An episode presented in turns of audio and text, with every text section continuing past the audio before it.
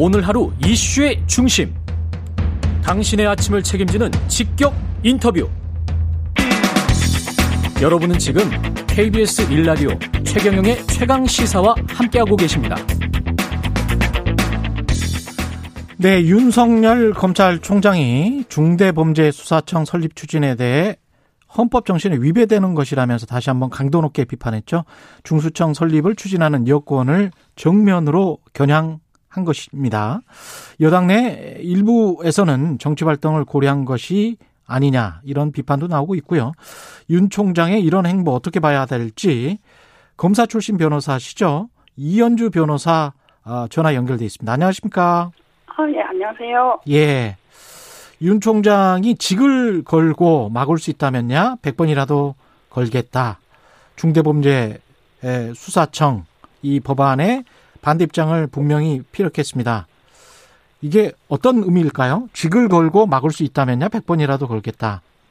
사실 뭐 전혀 새로운 건 아니죠. 이제까지 검찰권 축소 움직임에 대응해서 항상 검찰총장과 검찰 어, 정 소속 음, 검사들이 하던 행태 아닙니까? 네. 가령 네. 2011년 7월 김준구 김준규 검찰총장이 뭐 검경 수사권 조정에 관한 문구가 다르게 합의한 거와 검경 합의한 거와 다르게 이제 국회 법제사법위에서 어 음, 성안이 됐다라는 이유로 물러났었죠. 그때도 이런 그러니까 이때까지 검찰총장이 내 임기 동안은 안 된다. 다음 임기는 몰라도 후배들 볼낯이 없다. 뭐 이러면서 물러났었죠. 예.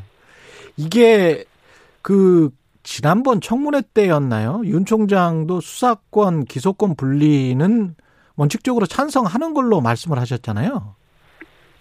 음, 그거는 그냥 대외적인 멘트였고, 예. 속내는 이제까지 경찰청장은 예, 장렬하게 저항하고 나가야 후배들한테 볼낯이 있고, 이 검찰 후배들 간의 커넥션하고 그들이 나에 대한 신망은 곧 변호사로서의 영업 자산 아닙니까?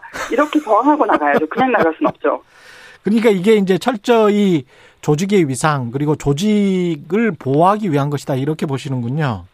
그렇죠. 홍만 당시 김준 그 검찰총장이 물러나고서 얼마 안 돼서 홍만표 대검 기조부장도 관련해서 예. 물러났었는데요. 예. 그때 후배들로부터 나중에 정관 변호사로서 은혜를 수고하신 거 아닙니까? 그러니까 우리 대신 저렇게 목소리를 내주고 나가셨다, 고맙다 이렇게 되는 거죠. 아 정관 변호사로서 은혜를 수고했다라는 거는 그 어떤 말씀이시니까 돈을 많이 벌었다. 예, 그렇죠. 검경 수사권 조정에 대해서 예. 어, 저항하는 목소리를 내고 나가셨거든요. 예. 그러면은 예. 우리가 못할 말을 대신해 주셨다라고 예. 고마워서 이제 정관 변호사 찾아오면은 예. 잘해 드리는 거죠. 잘해 준다는 거는 어떤 어떤 의미일까요? 그건 안 되는 사건도 되게 하는 거죠. 예. 되는 사건은 안 되게 하고. 그렇죠. 예. 예. 그게 가능합니까? 법대로 해야지.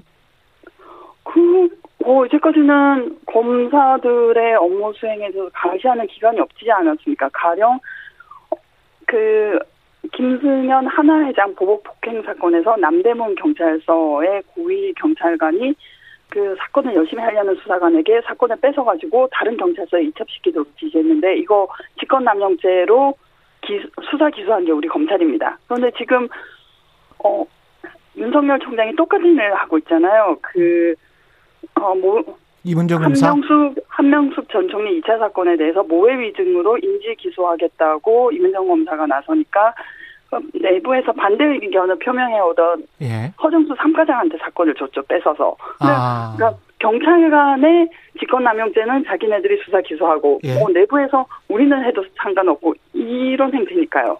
아 그렇군요. 이 3과장님은 그러면은 열심히 수사를 하고 계십니까?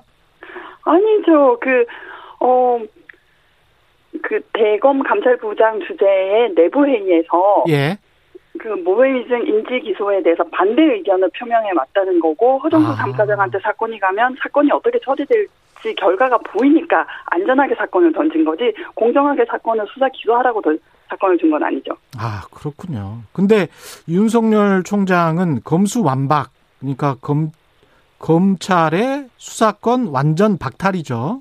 이것은 부패를 완전히 판치게 하는 부패 완판이다. 헌법 정신에 크게 위배된다. 이렇게 이야기를 하고 있는데요. 이 이야기에 대해서는 어떻게 생각하십니까? 그건 총장님이 배운 헌법하고 제가 배운 헌법이 다른 것 같아요. 예? 헌법은 그 하는데. 헌법은 어, 모든 국민은 평등하다는 거 아닙니까? 예. 그런데 지난 어 정부에서 MB 사돈의 효성 일가에 대해 효성 일가 그 해외 재산 도피 건에 대해서는 사건을 안고서 뭉개고 있다가 공소시효를 완성시키셨고 예. 지금 2019 어 2019년에는 정경심 교수에 대해서 공소시효를 도과시키는 것은 검사로서는 치욕적인 일이다 이러면서 어 야밤에 기소를 하셨잖아요. 음. 그러니까 그럼 과거의 검찰권 행사에 대해서 전혀 반성하지 않고 헌법을 들먹이는 건 좀 저로서는 납득이 안 되고 그리고 헌법의 절반은 국민의 인권에 관한 거고 나머지 절반은 국가 조직에 관한 건데 말입니다. 예. 그 어, 헌법의 절반은 인권에 관한 거라는 건 가장 위험하고 잔인한 수사가 표적 수사지 않습니까? 예. 그 우리 검찰이 이때까지 표적 수사를 해왔죠. 그리고 임은정 검사가 최근에 모해 위증죄로 인지 기소하겠다고 나선 그 사건이 바로 표적 수사에 관한 건고. 근데 과거의 검찰권 행사에 대해서 아무런 반성과 성찰이 없이 헌법을 들먹이시면 제가 더 오히려 당황스럽죠. 그 표적 수사에 다른 어떤 경우도 있었습니까? 다른 사례들도 있나요? 표적 수사 가 가장 대표적인 게 그 한명숙 전 총리 1차 사건, 2차 사건이었죠. 예. 예. 1차 사건에서는 곽영욱 대한통운사장의 횡령형을 줄여주고 해외 재산 도피와 자본시장법을 봐주고서 그 표적에 대한 혐의에 대한 유리한 그 지수를 얻어낸 거죠. 음. 예. 그리고 아니, 예, 말씀하십시오. 성완종 리스트에 그 리스트에 있던 사람 그 여러 정치인 중에 친박만 기소를 안 하고 비박은 기소를 했잖아요. 예. 예, 이게 우리 검찰의 그 대표적인 행태죠. 음. 저도 문득 떠오르는 사건들이 좀 있기는 있네요. 예. 근데 이제 검사들은 이 중수청 법안이 도입이 되면 정상적인 기소와 공소유지가 무력화 될 것이다. 불소, 불송치 사건이 급증할 것이다. 이런 부작용이 막대하다. 뭐 이런는 이야기, 이렇다는 이야기인데 이것 자체는 좀 일리 있는 이야기 아닙니까? 뭐 정상적인 기소와 공소 유지가 무력화된다는 것은 예. 우리가 정상적으로 기소와 공소 유지를 안 하고 사보타지를 하겠다. 음. 자기네들 무력 시위를 하겠다. 이런 얘기와 다르지 않다고 보고요. 예. 그리고 만약에 중수청 소속 수사관들이 뭐 사건을 뭉개고 뭐 송치를 하지 않고 봐주고 이러면은 그거 끝이 아니죠. 공수처가 있지 않습니까? 지금 음 공수처 오히려 그 그런 비위 감시에 대해서 어 무력화할 거라는 건 자기네들이 그냥 어 근거 없이 하는 얘기지. 지금은 중수청 뭐 고- 공수처가 생기면 두 어, 두 기관에서 서로 감시하고 견제하고 경쟁해서 더 좋은 효과를 낳을 수 있다고 생각해요, 저는. 근데 검찰의 주장의 핵심은 수사권과 기소권이 완전히 분리돼 버리면 공소권을 유지해야 될 검사가 수사를 처음부터 시작을 안 해서 그 사안을 파악하기 힘들어서 공소권 유지가 어렵고 그렇게 되면 판판이 뭐 재벌이랄지 이런 쪽 큰 권력에게 질 것이다. 이런 이야기를 지금 하고 있는 거잖아요. 어, 그거는 새로운 협력 체계를 만들면 되죠. 새로운 수사- 협력 체계를 만들면 된다. 예, 수사관과 기소를 담당하는 음. 검사가 긴밀하게 협력하고 서로 그, 음, 잘, 어, 서로 의사소통을 원활히 하면서 공소 유지를 철저히 하는 그런 시스템을 만드는 문제지, 음. 이걸 처음부터 안 된다라는 시각으로 접근하니까 그런 거 아니겠습니까? 아, 협업 시스템을 잘 만들면 된다. 예. 그렇죠. 지금도 사실 공판검사는, 어, 공판부를 6개월만 수행하기 때문에, 예. 사건을 실질적으로 길어보지 않고 거달기식으로 하다 가- 가는 경우가 많아요. 예. 오, 자기네들도 현재까지 그렇게 해왔으면서 아무런 대비하기 위한 체제를 만들지 않고 있었는데 예. 이제 와서 이렇게 할 수 있다라고 말하는 건좀 예. 뻔뻔하다고 생각합니다. 그렇군요. 뻔뻔하다. 근데 그래서 이제 역제안을 한 게 검찰총장은 수사권과 기사 기소권을 모두 가진 전문 수사청을 세 곳을 설립하자 이렇게 역제안을 했어요. 이 전문 수사청 설립 이거는 어떻게 보십니까? 그건 역시 조선수사청은 기소권과 수사권을 함께 가지는 거지 않습니까? 예. 그래서 검찰 개혁의 가장 큰 지향점이 수사권과 기소권을 분리하자는 건데 예. 이건 좀 맞지 않나 맞지 않다고 저는 생각해요. 일단은 수사권과 기소권을 분리하자는 취지는 첫째는 이제 수사가 본래적으로 인권 침해적인 어 과정이니까요. 예. 왜냐하면 자기 앞에 피의자가 범죄자라고 확신한 다음에 추궁하고 굴복시키고 이러다 보면은 음좀 과한 방법도 쓰게 되는 거거든요. 예. 그런데 기소 그게 기소를 하는 기소 기관에 의해서 통제 하자는 것이 분리의 지지고요. 둘째는 수사를 하는 사람의 확증 편향이 시정되질 않거든요. 기소권하고 수사권이 결합돼 있으면은 자기가 한 행태에 대해서 뭐 시정하고 이거는 제가 안 된다.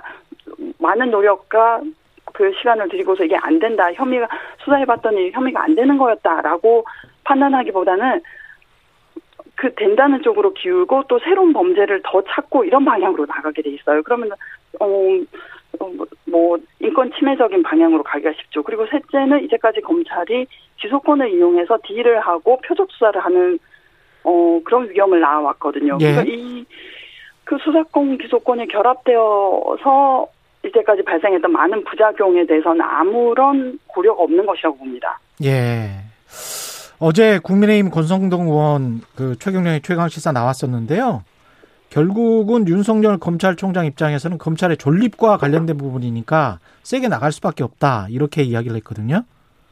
어떻게 네, 보십니까? 맞습니다. 이때까지 예. 검찰총장이 검찰개혁 상관없는데 내 임기 동안은 안 된다. 음, 하는 거였어요. 음, 아까 말씀드렸다시피 검찰 후배들의 자신에 대한 신망 그리고 커넥션 이거는 영업 자산인데 음. 검찰 조직 전체를 위한 건 아니고 나를 위한 거죠. 예. 근데 이제 이렇게 검찰총장이 세게 나오니까 민주당은 그 전부터 이제 속도 조절론이 좀 나왔단 말이죠. 일부에서는. 예. 그래서 네. 민주당은 어떻게 해야 될 거라고 보세요? 이 속도 조절을 해야 됩니까? 아니면 중수청을 설립하고 검수 완박을 그냥 강하게 밀어붙여야 되는 겁니까? 뭐 이때까지 검찰 개혁의 성과가 저는 결코 크다고 보진 않거든요. 너무 마- 많은 사람들이 고통받아왔고 예. 이제 뭐 속도 조절이라고 하면 글쎄요, 꽤 바삐 달려온 것처럼 착각하게 되네요. 아, 그래요? 이게 중수청 설립하고 제가 좀 궁금한 게 수사 기소권에 완전 분리하고 뗄래야 뗄 수 없는 건가요? 아니면은 그냥 뭐 다른 문제라고 볼 수도 있는 건가요? 음, 같은 맥락이죠. 왜냐하면 같은 맥락입니까? 네, 검경 수사권 조정을 하면서 검찰에 부여했던 중대범죄 수사권을 고스란히 중수청에 가져다 준다는 거니까요. 예. 예, 그러면 이제 검찰의 수사권은 없어지고 검찰은 기소만 담당하게 되는 거죠. 음. 윤석열 총장이 3월이 굉장히 이제 중요한 시점이 될 것이다라는 거는 김종인 국민의힘 비대위원장도 그런 말을 했었는데 이 시점에 이렇게 나오는 것 4개월 정도 앞두고 있어요. 그 검찰총장 임기가 이 시점에 네. 이렇게 나오는 것에 관해서는 이 시점에 관해서는 어떻게 생각하십니까? 음, 그건 뭐 그분의 내심의 문제니까 음. 임기를 마치고 나가면 뭐 문재인 정부의 검찰총장이 되어버리고 아, 정치 행보를 하기 위해서 뭔가 자기 목소리를 내고 주목을 바, 하이라이트를 받으면서 나가는 게 낫겠죠. 아, 그런 의미에서 이제 이르면 오늘 사의 표명할 수도 있다는 동아일보 보도가 나왔었거든요. 이거는 어, 예상을 하셨습니까, 그러면? 아무래도 시끄럽게 나가는 게 좋죠. 임기를 얌전히 마치고 나가는 것보다 정치 행보를 하기에는 그렇지 않습니까? 아, 뭔가 있다라는 것. 예, 이 나는 정부의 살아있다. 세우면서 예. 주목을 받으면서 뭐 이 정부의 희생양인 척하면서 나가는 게 좋죠. 음. 박범계 장관이 할 수 있는 게 뭘까요? 지금 박, 법무부의 역할? 음, 지금 뭐, 박, 박 장관이 직접 만나서 얘기를 하고, 뭐, 협의를 하고 이런 말씀 하셨는데, 대화 상대로, 검사를 대화 상대로 보는 게 저는 문제라고 생각해요. 그, 예. 지- 음, 지금 검사들 각각은 정관 예. 변호사로서의 자기 눈앞에서 정관 변호사의 수입 100억, 뭐 50억이 사라지니까 예. 강렬하게 저항할 수밖에 없죠. 음. 그, 그 대화가 되겠습니까? 설득이 되겠습니까? 아. 그리고 저, 어, 인사 협의를 위해서 인사안을 주니까 그 인사안에 대해서 그 어, 언론 플레이를 했거든요, 대검이. 예. 그 임은정 검사 감찰 3가장설이 있는데 그거에 그렇죠. 대해서 예, 언론에서도 시끄럽고 이프로스에서도 시끄러웠고 예. 그러니까 협의를 하자고 뭔가 자리를 마련하면 그걸 언론 플레이 수단으로 쓰고 도리어 역공을 하니까 대화 상대로 보는 게 저는 문제라고 생각합니다. 아, 그래요. 그러면 중수청 도입은 집권 여당이 그냥 강행해야 된다 이런 생각이시네요. 아, 이때까지 예, 지지부진해 왔고 예. 별다른 성과가 없었다고 생각해요. 예. 아, 그게 더 안타깝습니다, 저는. 윤석열 총장이 이제 정말 사의를 표명하면 그래도 국민들 상당수는 온갖 핍박 속에서 어떤 저 고통받고 이렇게 나왔다 이렇게 생각하지 않을까요? 글쎄요, 그런 국민도 있겠지만 음. 아닌 국민도 있을 테고 예. 뭐 모르겠습니다. 예, 오늘 말씀 감사하고요. 예. 검사 출신 이현주 변호사였습니다. 고맙습니다. 네, 고맙습니다. KBS 일라디오 최경련의 최강 시사 1부는 여기까지였습니다.